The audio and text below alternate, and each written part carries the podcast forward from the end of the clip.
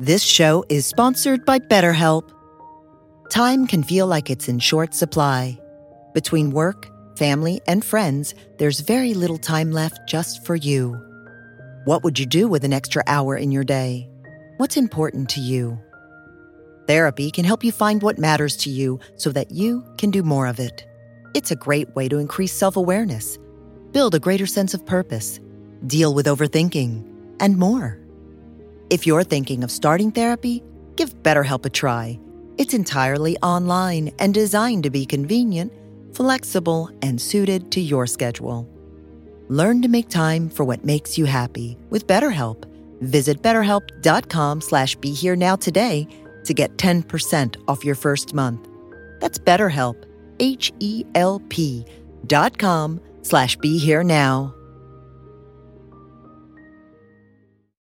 A new year is a new chance to focus on you. You're probably already picturing yourself struggling at the gym, but not all self help has to mean suffering. Squeezed.com is making it easier than ever to elevate your wellness by delivering a juice cleanse right to your doorstep. It's the easiest juice cleanse you'll ever do that may aid in weight loss, eliminating bloating, clearing your skin, boosting your energy levels, improving sleep, and breaking bad eating habits.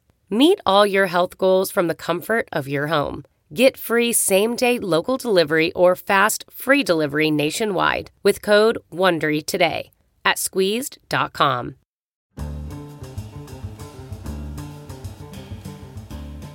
Welcome to the Rerooted podcast with Francesca Maxime, trauma sensitive mindfulness meditation teacher and poet.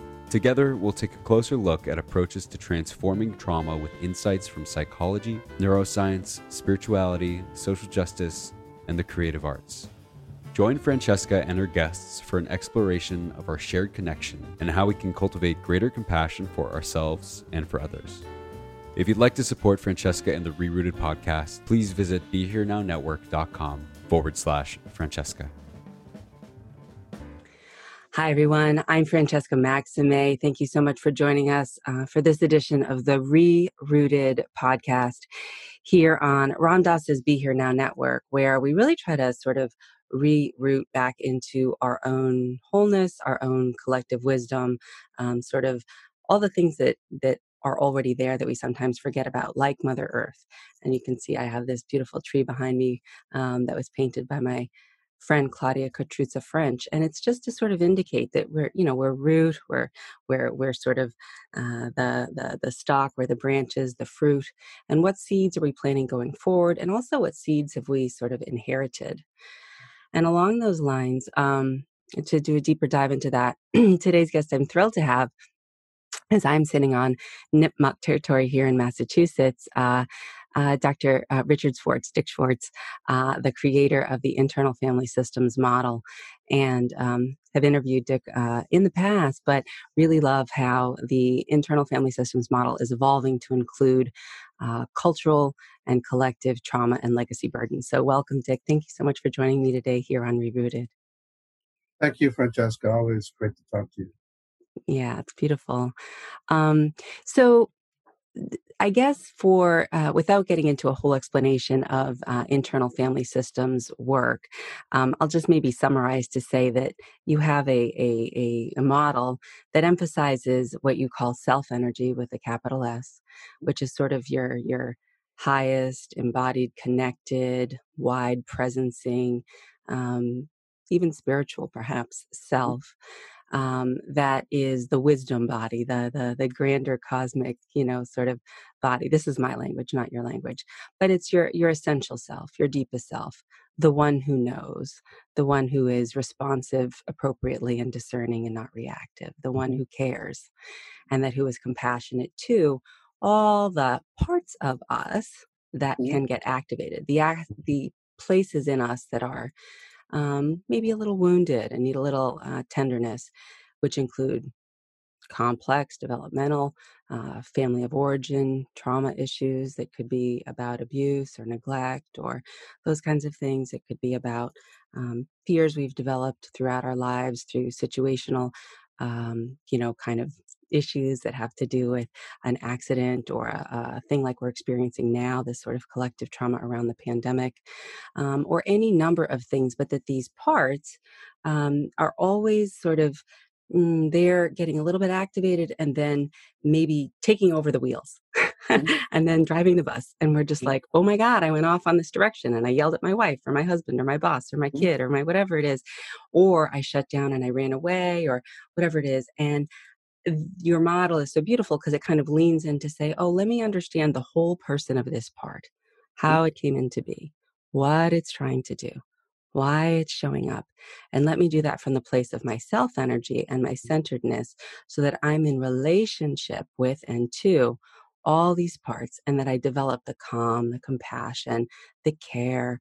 And that as I do that work inside, then perhaps I can show up with more understanding. They can be unburdened, as you say, or mm-hmm. healed in some way.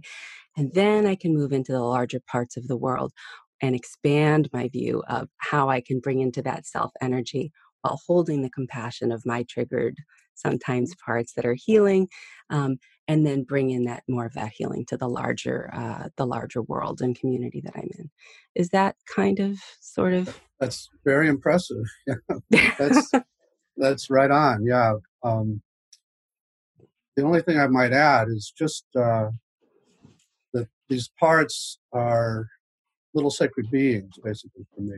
And, um, you know, other systems call them less personal things like schemas and uh, complexes and so on. But uh, I'm a kind of crusader for their personhood and also that there aren't any bad ones, that the parts of us that have been demonized in our culture carry burdens along the lines of what you were talking about in terms of extreme beliefs and emotions that came from traumas, but the burdens aren't the part.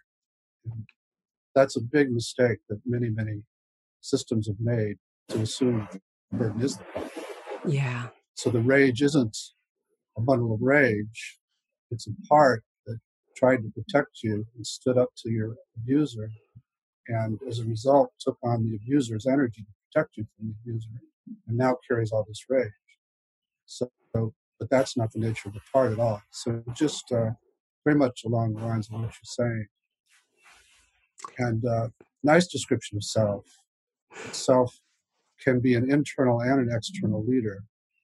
And I'm also very much into the parallels in terms of long lines of what you were saying, how you relate to these parts will play out in terms of how you relate to people who resemble those parts. So if you can have compassion for your rage, then when somebody is raging, you, your protectors aren't going to take over. You're going to see the pain that's driving that person and have compassion for them, so on and so on. Or yeah. if, if if you can be with your what I call exiles, these vulnerable, hurting parts that feel worthless, if you can be with them in a loving way, then when somebody is in their exiles, you can be that way uh, with them too. So, uh, so along the lines of the theme of this, that's that's the bigger picture. Yeah. yeah. I think you just hit the hit the nail on the head with that. Um, thank you because the what I've been bumping into and um, trying to do some of the work that um, is addressing collective structural trauma, um, in particular around issues of um, dominance, whether it's uh, you know. Uh, racism you you say the four uh, cultural burdens racism patriarchy materialism and individualism and i'll let you unpack those um, but that that these are all models of in the buddhist language or the mindfulness na- language we would call greed or craving or never enough meaning i can never be on top of the heap of any of these things. I'm striving that the root of my dis-ease if you will um, is is coming from a place of trying to be something that's achieving which in your words are all there because they're beautiful little sacred beings that are trying to protect us and make sure that you know we're okay so you know in my family of origin if i'm getting an a and not a c or a b then maybe i'm safer than if i'm getting you know that kind of thing whatever it is that there's this striving piece that can um can get in the way. So, along those lines, um, if you would, please introduce for folks the way in which the IFS model takes those uh, cultural uh, Legacy collective burdens. burdens. Yeah, thanks. Yeah, so the idea is that uh, we have all these parts, and before they're burdened, they're wonderful. Then they become burdened, and some of the burdening comes from direct experience of traumas. So we call those personal burdens. And all of those experiences go right to the heart of these parts and, and drive the way they operate thereafter, like a virus, pardon the expression you say. Yeah. And then we also take in, often unconsciously, what are called legacy burdens. And these come into us either through our direct lineage and maybe our beliefs and emotions that have come down the generations uh, from some event that happened, some kind of a famine or some kind of a war event that happened in your family lineage decades or centuries ago, and just travel on down, and you you take in some of that. But also, we carry burdens from our ethnic groups or from the culture in which we live. And as you say, I identify those four as the primary drivers of the United States. And uh, it, I wrote a second edition of my original book, and in it I have a chapter on all this, uh, where I took the United States and tried to look at it as, as an individual, as a trauma survivor and it has its own exiles more than ever in its history now because the disparity in income is greater than it's ever been. So, in addition to racism and all the other reasons that we tend to exile people in our country, there's now this huge gap in, in income. And whenever any system of any level has a lot of exiles who are hurting and raw then you're going to have a lot of very extreme protective parts, as we do in our government now. And protectors are going to polarize with each other, as they have. And but to get to the base of all that, a lot of it is just driven by these these four uh, cultural legacy burdens. And one of the mistakes that people make individually and also in countries and internationally is to go to war against those burdens. So, for example, while the anti racism movement, for example, has done a lot of good in terms of raising people's consciousness uh, and uh, bringing these issues to the surface, it's also taught individuals, particularly white people, to be very, very ashamed of their racist part. And there's nobody in our culture who doesn't have, who didn't absorb some of that white supremacy belief system. And so we all have that attached to some part of us. And when you are so ashamed of that part that you wind up locking it away and pretending you don't have it, then it becomes implicit racism. And it has this underground effect on your thoughts and your ac- actions, uh, which make it even more sinister in a way because you're not even aware of how you're doing things. So, my approach is to go to, I would encourage you to go to your racist part and actually uh, get all the parts that hate it to separate, parts that fear it to separate, to the point where you can be in self in the way that we describe. And and be at least curious. Curiosity is one of the eight C's of self leadership. Uh, so you start there. You just let me see what this is about, and you start to talk to that part about the racist racist burden it carries and where it got it, and what's it afraid would happen if it didn't carry this for you, and at some point it decides, often spontaneously, that it doesn't want to carry this anymore. And then you help shift, just ship it out of your system. We have a process we call unburdening for doing that, for actually sending these burdens out of the system, at which point the part will transform and uh, become who it's was originally des- designed to be. And it's my belief, and I've done this in a, a small scale, but it's my belief that it's possible to unburden large groups of people uh, simultaneously. And, and so um, I'm moving in that direction. I've done it with, with maybe groups of 40 different retreats and so on, and had everybody go in and find their racist parts or their individualistic parts or their materialistic parts. Um, what was the other one? Well, I guess it would be sexist or patriarchal or patriarchal. misogynistic. Yeah, exactly. Yeah, exactly. Uh, and you know, find out from a place of initially curiosity and then ultimately compassion, and finding out about the part that carries it and what is afraid would happen gave it up. And then usually there's a way to negotiate giving it up. So Hmm. it's a very different approach than the anti this and the anti that, you know, approach. And, and that plays out also external. Right, right, right. Which which I so love and is aligned with sort of my mindfulness trainings and and my, you know, in the sense of, you know, and I mean we've heard it said again and again, you know, um you can't fight fire with fire or, you know, only love can heal hate or something along those lines. And um leaning into this whole idea of care, curiosity, like first there's the acknowledgement, like, hey, this is the soup we're in. We have to like reckon with that. Mm, This, you know, materialism, individualism.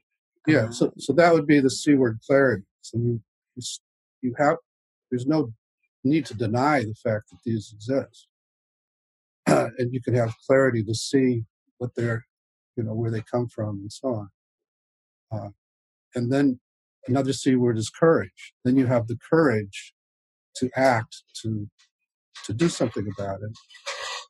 Uh, but you do it from those C words too, so that even when you're confronting somebody, which isn't one of those C words, you're doing it from compassion rather than from the parts of you that that uh, hate that that burden.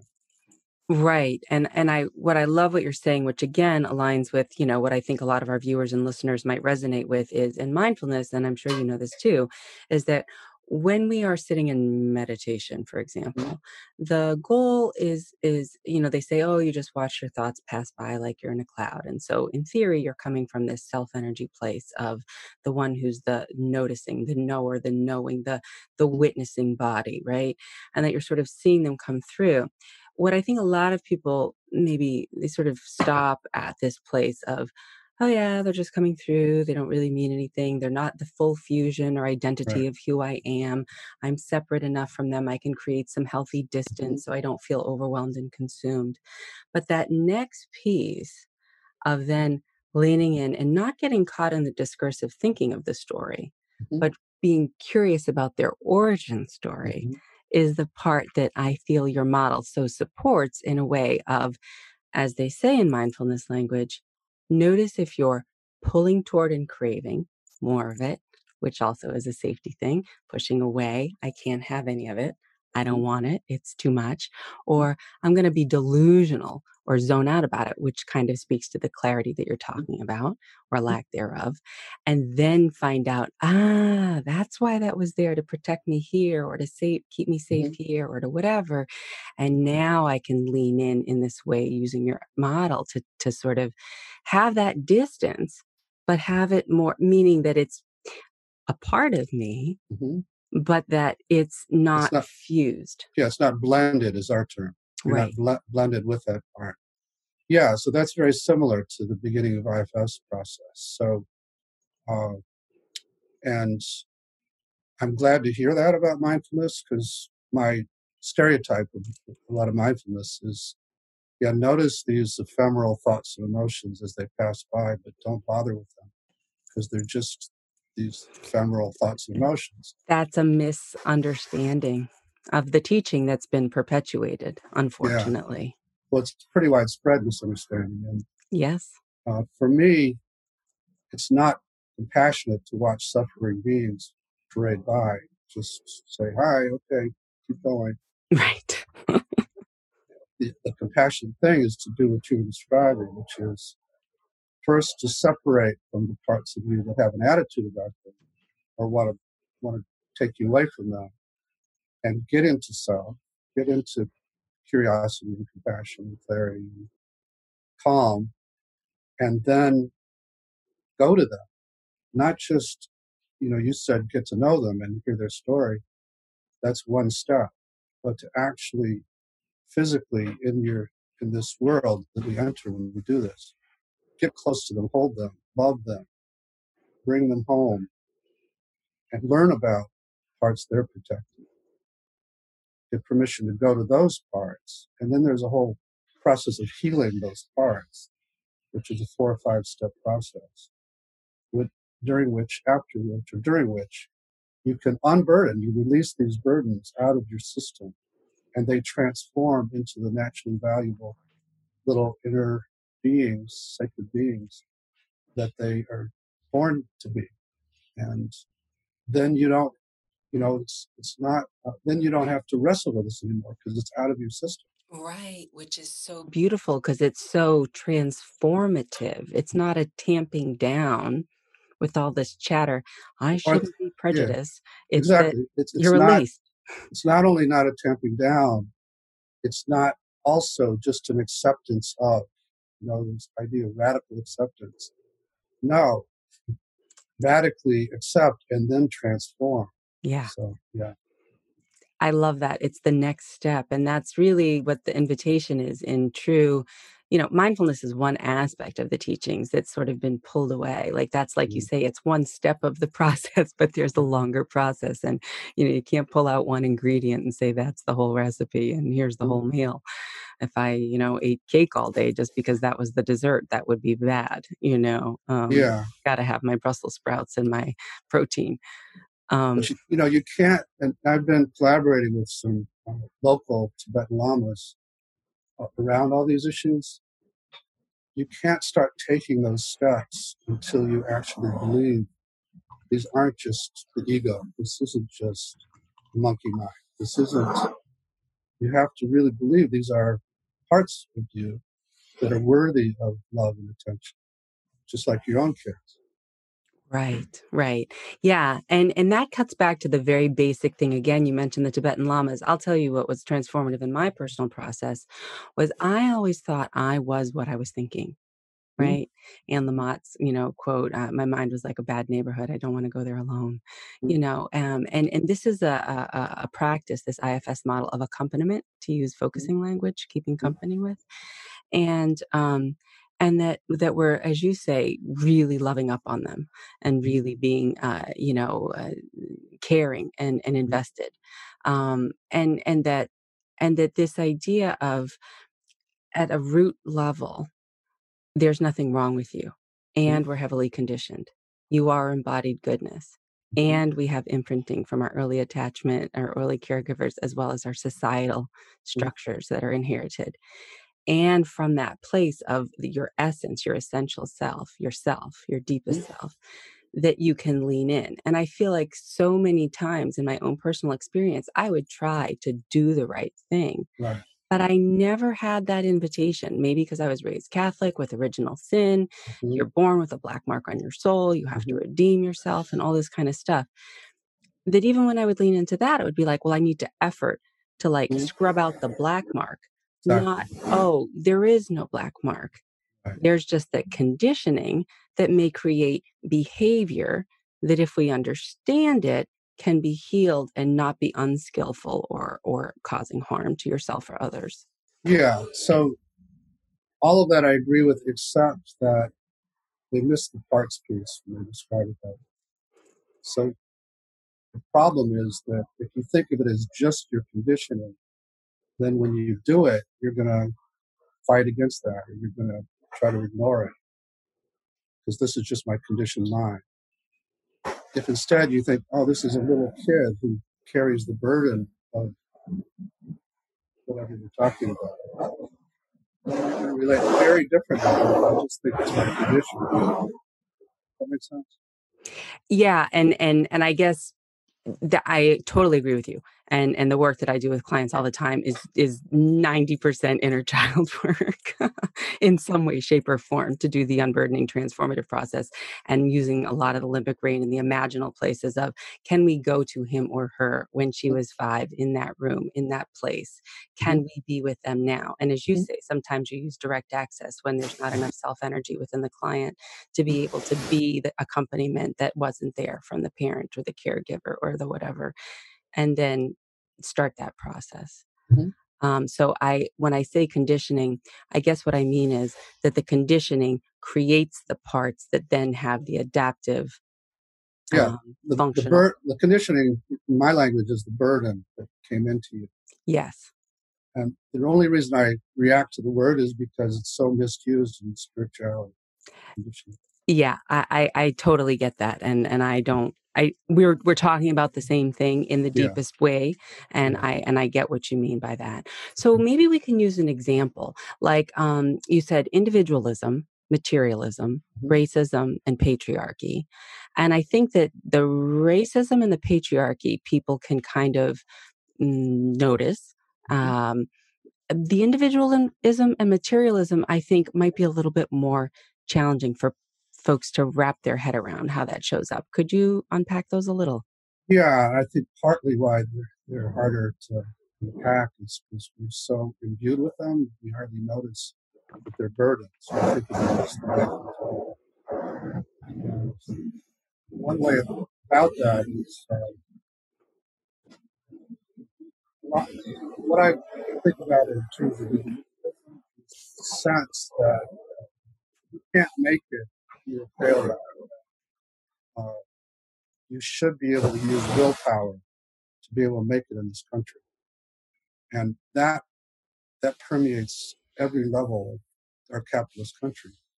It's sort of the ground that capitalism is built on. And that makes everybody constantly feel like they're not good enough. If only I had more willpower, I'd be able to control this this addiction I have, or I I can't do that. There's something wrong.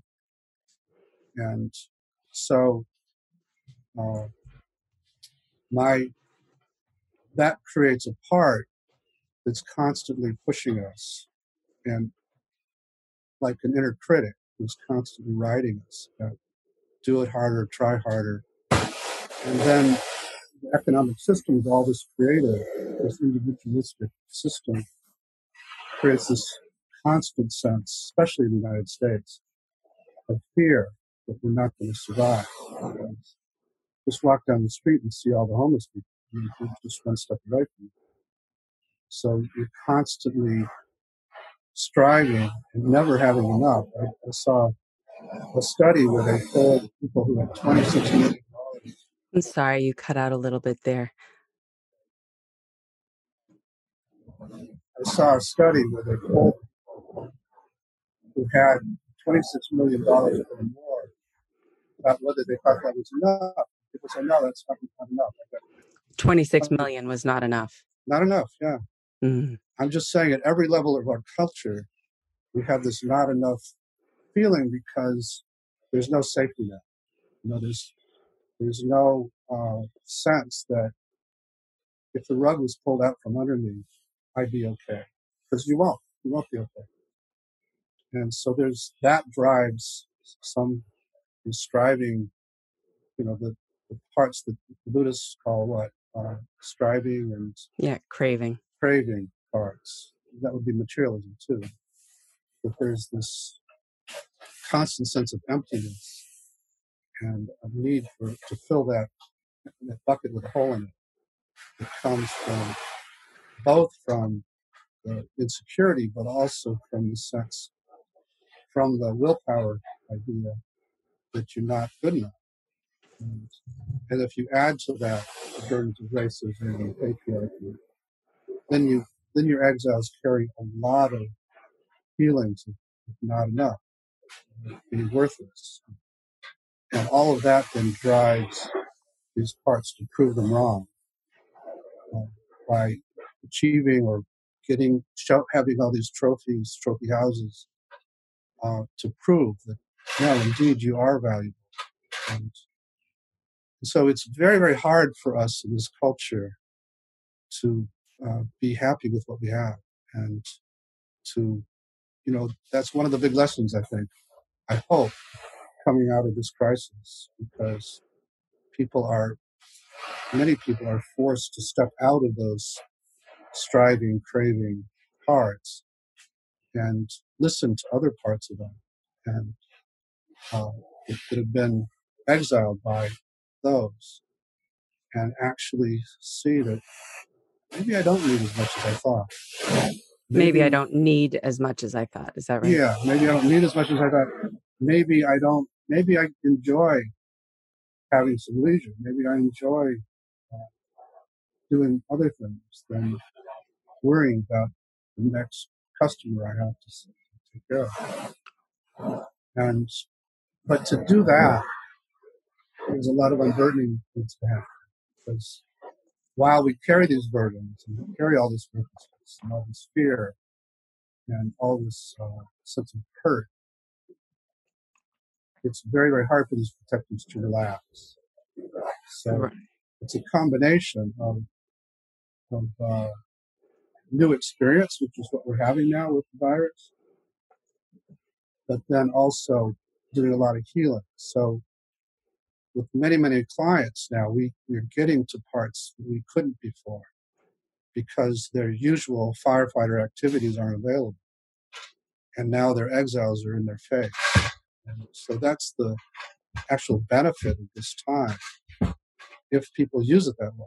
But instead, many people are just suffering because, I mean, there's a lot of real suffering happening around people getting sick and dying, and also losing their jobs worrying for good reason about right. uh, where money's going to come from. And in contrast to many other countries, we're not helping people much.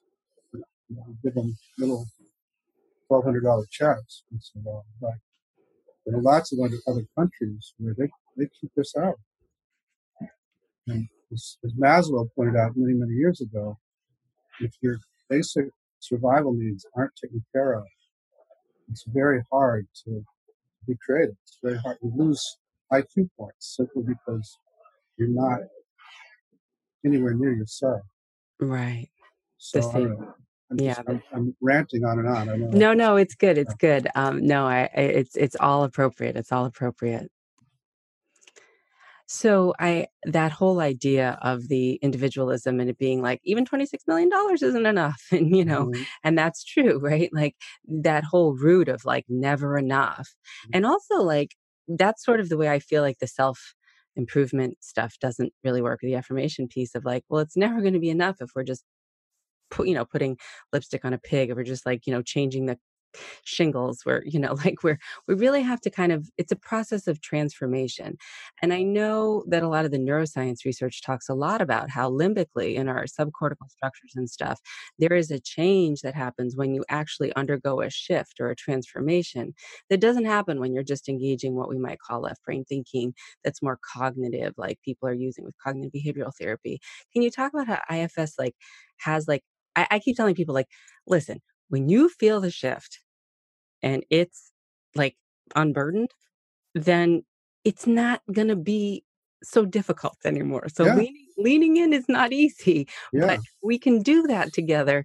Right. You won't have this thing. That's my sales pitch. I'm a what I call a hope merchant. Right. And and I'm working with these protective parts that don't want to go anywhere near that limbic place. They don't want to, which is where the exiles operate. Well, these exiles uh, are in the, they do affect the limbic system. And if you don't get to them, it's not going to change. And so you have to be very convincing to these protectors that we're not going there to just grovel in it or be overwhelmed. We're going there to actually unload all this stuff that you're so afraid of. We're going to ship out of the system the fear and the terror and the sense of worthlessness and the, the feeling like I don't belong in the world, the feeling of betrayal, all those things that these young, vulnerable parts of us carry. uh, that can all be sent out of your system, but you've got to give us permission. And we don't do it without permission. You've got to give us permission to open that door. So How do you get the leverage to use to get the permission? Just the way I was saying, I'm, I'm doing sales. I'm, I'm saying, I get that this is a terrifying prospect of actually opening that door, and you've kept it closed for 30 years for good reason. Because every time you opened it in the past, you'd be overwhelmed and you couldn't get out of bed. You know, but this is going to be different. I promise, and I'll be there the whole time. And we can do it without the overwhelm. We can do it without because it's just a little kid that's stuck back in this terrible place. We can get that kid out of there and we can unload everything that kid carries. And I promise we can do it. And you don't have to do it. You don't have to give us permission, but I guarantee we can if you do. It's a very seductive pitch. So most protective parts go for it, especially if I'm in self when I say it. If I'm coming from those eight C's, protectors sense the, the confidence is one of the C's. They sense, well, this guy sounds like he knows what he's doing. Yeah. just give it a try so yeah well there is confidence because you you you've been doing it for so long you know this this whole and and you're i mean it works um i mean you know i i always say you know like if i'm doing work with someone it's like i'm just a co-facilitator guide here like the mm-hmm. sherpa thing but mm-hmm. everything you need's already in there we're just right. pointing to it and as you say making sure it's cooperative enough so that we can not get extra pushback, you know, um, and that it's all okay. And we'll end up on the other side and it may be unfamiliar, but that doesn't mean that it's bad. It may be uncertain what the good feeling will be because uh, we haven't felt it yet or not in a while, but mm, it's going to be good. Trust me. and I'll be with you the whole time. Yes. Yes. Well, that's the relational field, right? Mm-hmm. You as the therapist or you as mm-hmm. the coach, if you're using an IFS coaching model and not as an mm-hmm. IFS therapeutic model, really leaning into if you don't feel like you have enough self energy there for you already, I'm here with you in here this, in my functional space of being right. loving and relational. Exactly. Yeah. So, about the shame, I want to share with you something I've been thinking a lot about, and I just want to try it on for size and see. Sure. Sure. I've thought about this um, in terms of, say, for example, and this could be true of a lot of populations, but advantaged populations here in the United States, which might be lighter white skin privilege advantage, it might be mm-hmm. social class advantage, it might be educational advantage, but folks that maybe, for example, you would say, aren't currently under the same kind of marginalization that are revealed around the fractures that you see, for example, with COVID. Mm-hmm. right? Um, typically not that.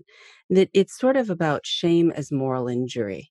Um, and and you know, sort of the definition I see is shame. Moral injury refers to an injury to an individual's moral conscience and values resulting from an act of perceived moral transgression, which produces profound emotional guilt and shame, and in some cases, always a sense, also a sense of betrayal, anger, and profound moral disorientation. Mm. And then my theory out of that is that the use of shame, and this would be your parts work in terms of how this manifests for the person, the little kid inside, that the shame potentially, often with lighter white skin privilege or advantage folks, just mm. say for the purposes of this, is used to avoid grief, remorse, attunement, accountability, compassionate action, and justice, and to, to protect against heartbrokenness right like the leonard cohen piece you know the the crack is where the light gets in but that there's no real sense that the light would ever get in mm. you know um that the shame is is is that i'm sort of identified with the shame because it's serving a purpose it's serving the purpose to protect me. Yeah. I don't know if you feel but that moral injury felt like to me wow if i have some advantage because i'm inheriting this um, history of colonization or imperialism or something like that mm-hmm that in a way there's something cooked into that that is almost like a moral injury to to me as a culture as a race as a people also. Yeah. Yeah i don't know does that how does yeah, that land for yeah, you? It, it does land. So one of the qualities of self is self sees clarity sees injustice and imbalance and self acts to counter that uh, at all levels And there are parts that, because of the privilege mentioned, um, are afraid to act. And even though the self sees that, they can't let you be self led. And so they'll use a variety of tactics to keep yourself uh, obscured. And one of them is to be overly shamed and uh, and you know there's such a thing as healthy shame, but there's the shame that that's protector. It's trying to, to keep you from acting and to, to talk a good game. And but there are lots of other protectors that make you blind, try to not see the imbalance, or use what we were talking about earlier, the uh, individualism, and within individualism is, is this idea of meritocracy. So the, the cream rises, you know, that the people who, yes, there's a lot of uh, there's a lot of imbalance, there's a lot of disparity in our country, but it's really because those people aren't motivated. They, Mm. They're not they're not trying hard enough, and us successful people, uh, you know, are, are responsible for ourselves. and We we made it, and and this is the land of opportunity. So Right. That reminds me of the 80s. I grew up in with Reagan, like the whole welfare queens and things. exactly, that- yeah, Yeah. that's classic, and and that's still the immigrants now are the ones who are exploiting our country, and and uh, so that's a classic protector move, and it's you know it's all parallel within trauma survivors too. Uh, you see all those parts. You have you have a part that that uh, is very very contemptuous of vulnerability, for example, and blames your vulnerability for getting you hurt. And in the, the thing you saw with Duran, you know, she was having to work with that part because many, many uh, uh, press groups have that too. They have this sense that if I'm ever vulnerable, I'm going to get attacked, Right. and and so they they never let themselves go to those places.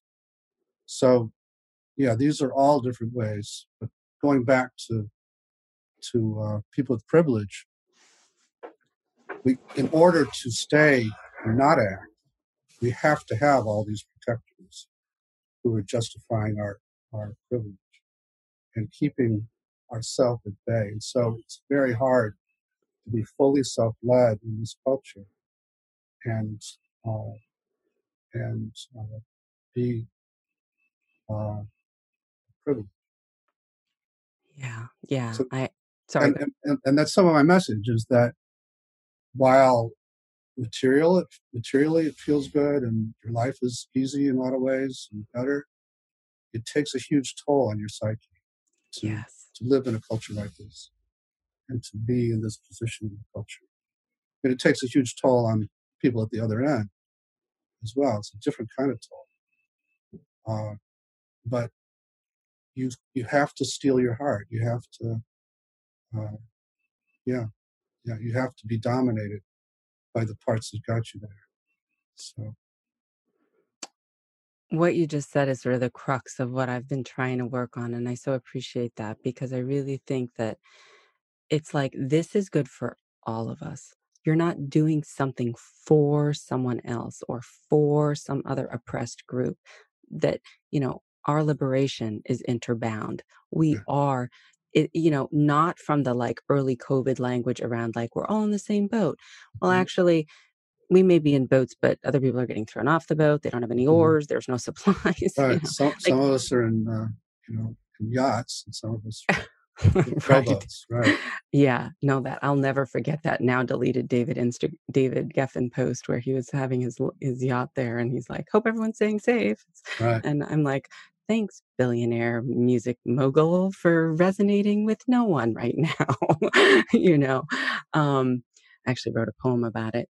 But um this idea of broadly speaking, leaning into the personal shame triggering burdened parts as a portal to collective embodied mm. liberation. That to me is the both and that we need to be able to have. Like my personal process, I'll speak from my experience. I needed to start with there's nothing wrong with me. Oh, I have learned behavior. I have these parts that have inherited burdens from small micro nuclear family stuff, basic cultural stuff, and larger societal and ancestral and whatever stuff. And that from the place of there is an essential self, there is my deepest self, my self energy there, knowing there's nothing wrong with that. How could there be?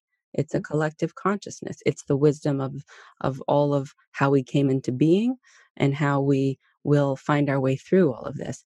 That from that place I can establish relationship with the parts and then internally about oh i'm too fat. Oh i don't fit into this. I mean i used to be a tv news anchor. You have no idea what it was I like. can imagine yeah. You know what i mean? Like to have to be whatever. I mean the self-talk and and that part of it was like well you need to fit in the box to survive and to do your job but i'm never going to look like that blonde lady on fox news it's not who i am it's not how I was created to be in the world. And my push away of, or trying to make myself be that is no different from the craving you talked about with the $26 million not being enough for someone. Totally the same. It's just how it manifested in me locally. That's right. That's right. But once I started to unpack that work, then I started to look at the structural stuff that you're talking about. Even though I'm multi ethnic, I grew up pretty much with lighter white skin privilege in a pretty ignorant place. Like I really hadn't done the bigger work around those bigger issues because I was too caught in my own pain. So I love that this IFS, that the IFS model, and that this aspect of it with these cultural burdens, the patriarchy, the, you know, materialism, individualism, and racism, that you're inviting people to do the both and there. Yeah. And, uh, you know, I, I do a lot of work now with social activists, for example and they're often coming from parts themselves. And when that's the case, they're just going to replicate.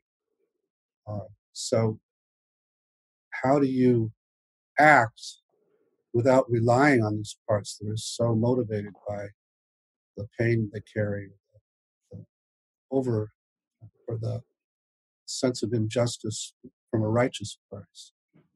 And how can you act from self as an activist while keeping those parts nearby, but in an unburdened state. So they can help you see the injustice and keep you on the path. But also, when you relate your message or, or do your, act, your social action, do it from this place. Hmm. And if you can, it'll be much, much more effective. So, yeah, that place of love and connection to self. Yeah way that like the knowing that we're being held by our self energy yeah oh.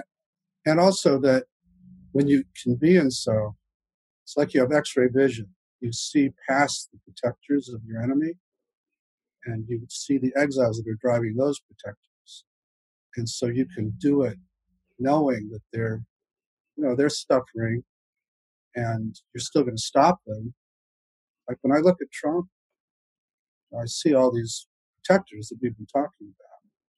But you also see this little hurt little boy in there, so desperate for attention and accolades and power. And that's not going to stop me from trying to get rid of him. I mean I know out of office, but uh, but it does make the action come from a different place. And the the big deal for me is this is a, a bit of a metaphysical kind of position, but it's my belief that self isn't just in us, that it's that there's a, a field of self, that planet has a self, and, and, that there's a field of self in the planet, or around the planet. And that every time we unburden personally, or we unburden groups, or we unburden, we're releasing more that field onto this plane, onto this planet. And that if once we get to a critical mass of self, then things can change very fast because that's what happens to individuals. Mm. Working with a client, seems like a total hopeless mess inside. But I access critical mass of self and everything starts to change very quickly. Right. So that's what keeps me going is even our little individual actions are adding to that larger field that can actually make things change in this planet. Uh, and that there are also planetary burdens. And it's funny, you see, it's like a Trump shows up here, but he's also showing up in six different countries. Yeah, Hungary, yeah, whatever. Yeah, Hungary, exactly. And it's like they've got the same playbook. It's, it's like the same part is taken over in a different person. Right. And so there are those planes too, or there are clouds that kind of uh, obscure the self so as we unburden personally and clients, we're reducing the clouds and obscuring the self of the planet. I don't know if that makes any sense. No, it makes total sense to me. Basically, what I hear you saying is whether or not you're Bolsonaro and um, I'm, I'm, you know, in Brazil, whether you're the, you know, guy in the Philippines, whether you're Trump, whether you're whatever it is, is that they're wounded children, basically inside, right? That the parts are wounded, and that they're trying to do this striving, craving to be important, to get noticed, to feel affirmed, to whatever it is, to get love, to be attached, to feel safe, whatever and that um, that there's a the place there where that you're connecting with that so that when you are in self when you have healed your own parts when you have gotten to do that transformative work that you say can really shift quickly the way in which you work to effort collective social action around trying to bring more into balance these other you know sort of either political or or social justice or whatever the languages that you want to use comes from a deeper place. Exactly of connection and compassion but mm-hmm. then that but then also the action because you're doing the work inside. You can show up and do the action without so much of the overwhelm. You're not yeah. yeah and your your parts that that worry that you're going to look bad or worry that you're going to get rejected by somebody if you if you try because now they trust you and you have a good relationship with them they're not going to interfere with you doing that action yeah. And, and the parts that used to blind you to the injustice or keep your heart covered so you didn't feel it, now trust is safe to let you feel. And once once self comes, you act and it's fairly effortless. It's not like you gotta gear yourself up to do it. You do it because now you're part of that field. It's healing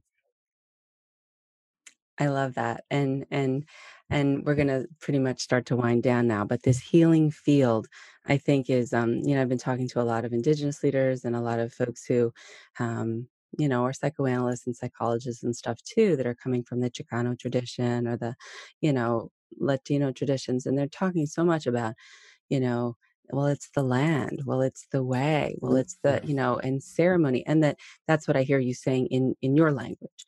Um, Eh, that we're not that we're necessarily interdependent with all things that all things are alive or however you want to think about it but that there's not the othering the separation and that when we do our inner work we become some of the seeds that are planted for new growth in that energy field that is for the planet or beyond. Yeah and i, I totally agree with all of that too that when you really access self you restore your connection to the earth has been cut off uh, by the view of the earth, and some of it comes from science, as inert and as something that's full of resources for us to exploit. Back to its mother earth, its Gaia. It's, you know, the one way to think about the crisis we're in now is that um, since the Industrial Revolution, which is about 200 years ago, before that, there was way, way, way fewer people, and we didn't have the power to hurt the planet the way we do now. And the last two centuries, we've got exploded in population, but also in technology, such that we now are uh, really severely threatening the health of the planet. And just like with uh, with some of these type A clients we have that are driven constantly, but they always will crash because that's just those parts will take you because those parts don't care about your body, they don't care about your relationships. Right. So then you're going to have some kind of crash, at which point that's an opportunity to actually totally change. This is that for, for the planet. And because we've deforested so much and gone so much into wilderness areas, it's released these viruses that now are kind of corrected to scale us back and make us re-examine all this stuff that we've been doing. And so it's the Earth's way of trying to heal itself. Is one way to look at it, even though that sounds cold-blooded. It's so much suffering. But I, I actually believe that this is a big wake-up call, and uh, it'd be great if we actually took advantage of it. On that note, Dr. Richard Schwartz, uh, Schwartz, Dick Schwartz, the creator of the internal family systems model. I am so excited we had this conversation. I really, I can't, I can't, um, I can't express enough how much I appreciate. I'm getting emotional even thinking about it. To be honest, that I feel like you get it. Thank you, thank you, Jessica. I try. You know, it's, it's taken a lot of work, personal work. I know it's a process. On me, I've had to unburden lots of legacy burdens to, to get it. Right. I'm working at it, and uh, and I also want to say that uh, Ram Dass was uh, early big influence on me too. So it's an honor to be, be part of his network. Yes, and his spirit lives on through conversations like this. And um, you know, even though his his physical body left the planet uh, not too long ago, and um, you know, again, just the invitation coming inside in order to then be able to just show up in this embodied way. Um, I just think it's a beautiful uh, model that you have, a beautiful framework, and uh, I really, um, again, appreciate all of what you've done. So, um, and continue to do. Thank you. Thank you. Yeah. Any last thoughts, Dick, that you want to share with anyone before we go? Just, uh, yeah, it's just really fun to talk to you always. So, uh, you, you pull a lot of stuff out of me that I don't really talk about. Well, I guess that's if it's okay, then a good thing. It's, it's good. It's really good. Thank you so much, Dick. Thanks all to the listeners. Uh, Dick Schwartz, the the website uh, is uh, is it IFS Institute? IFSinstitute.com. IFSinstitute.com. You can learn about training and uh, Dick's work and books and things like that. All right, take good care and stay safe and be well.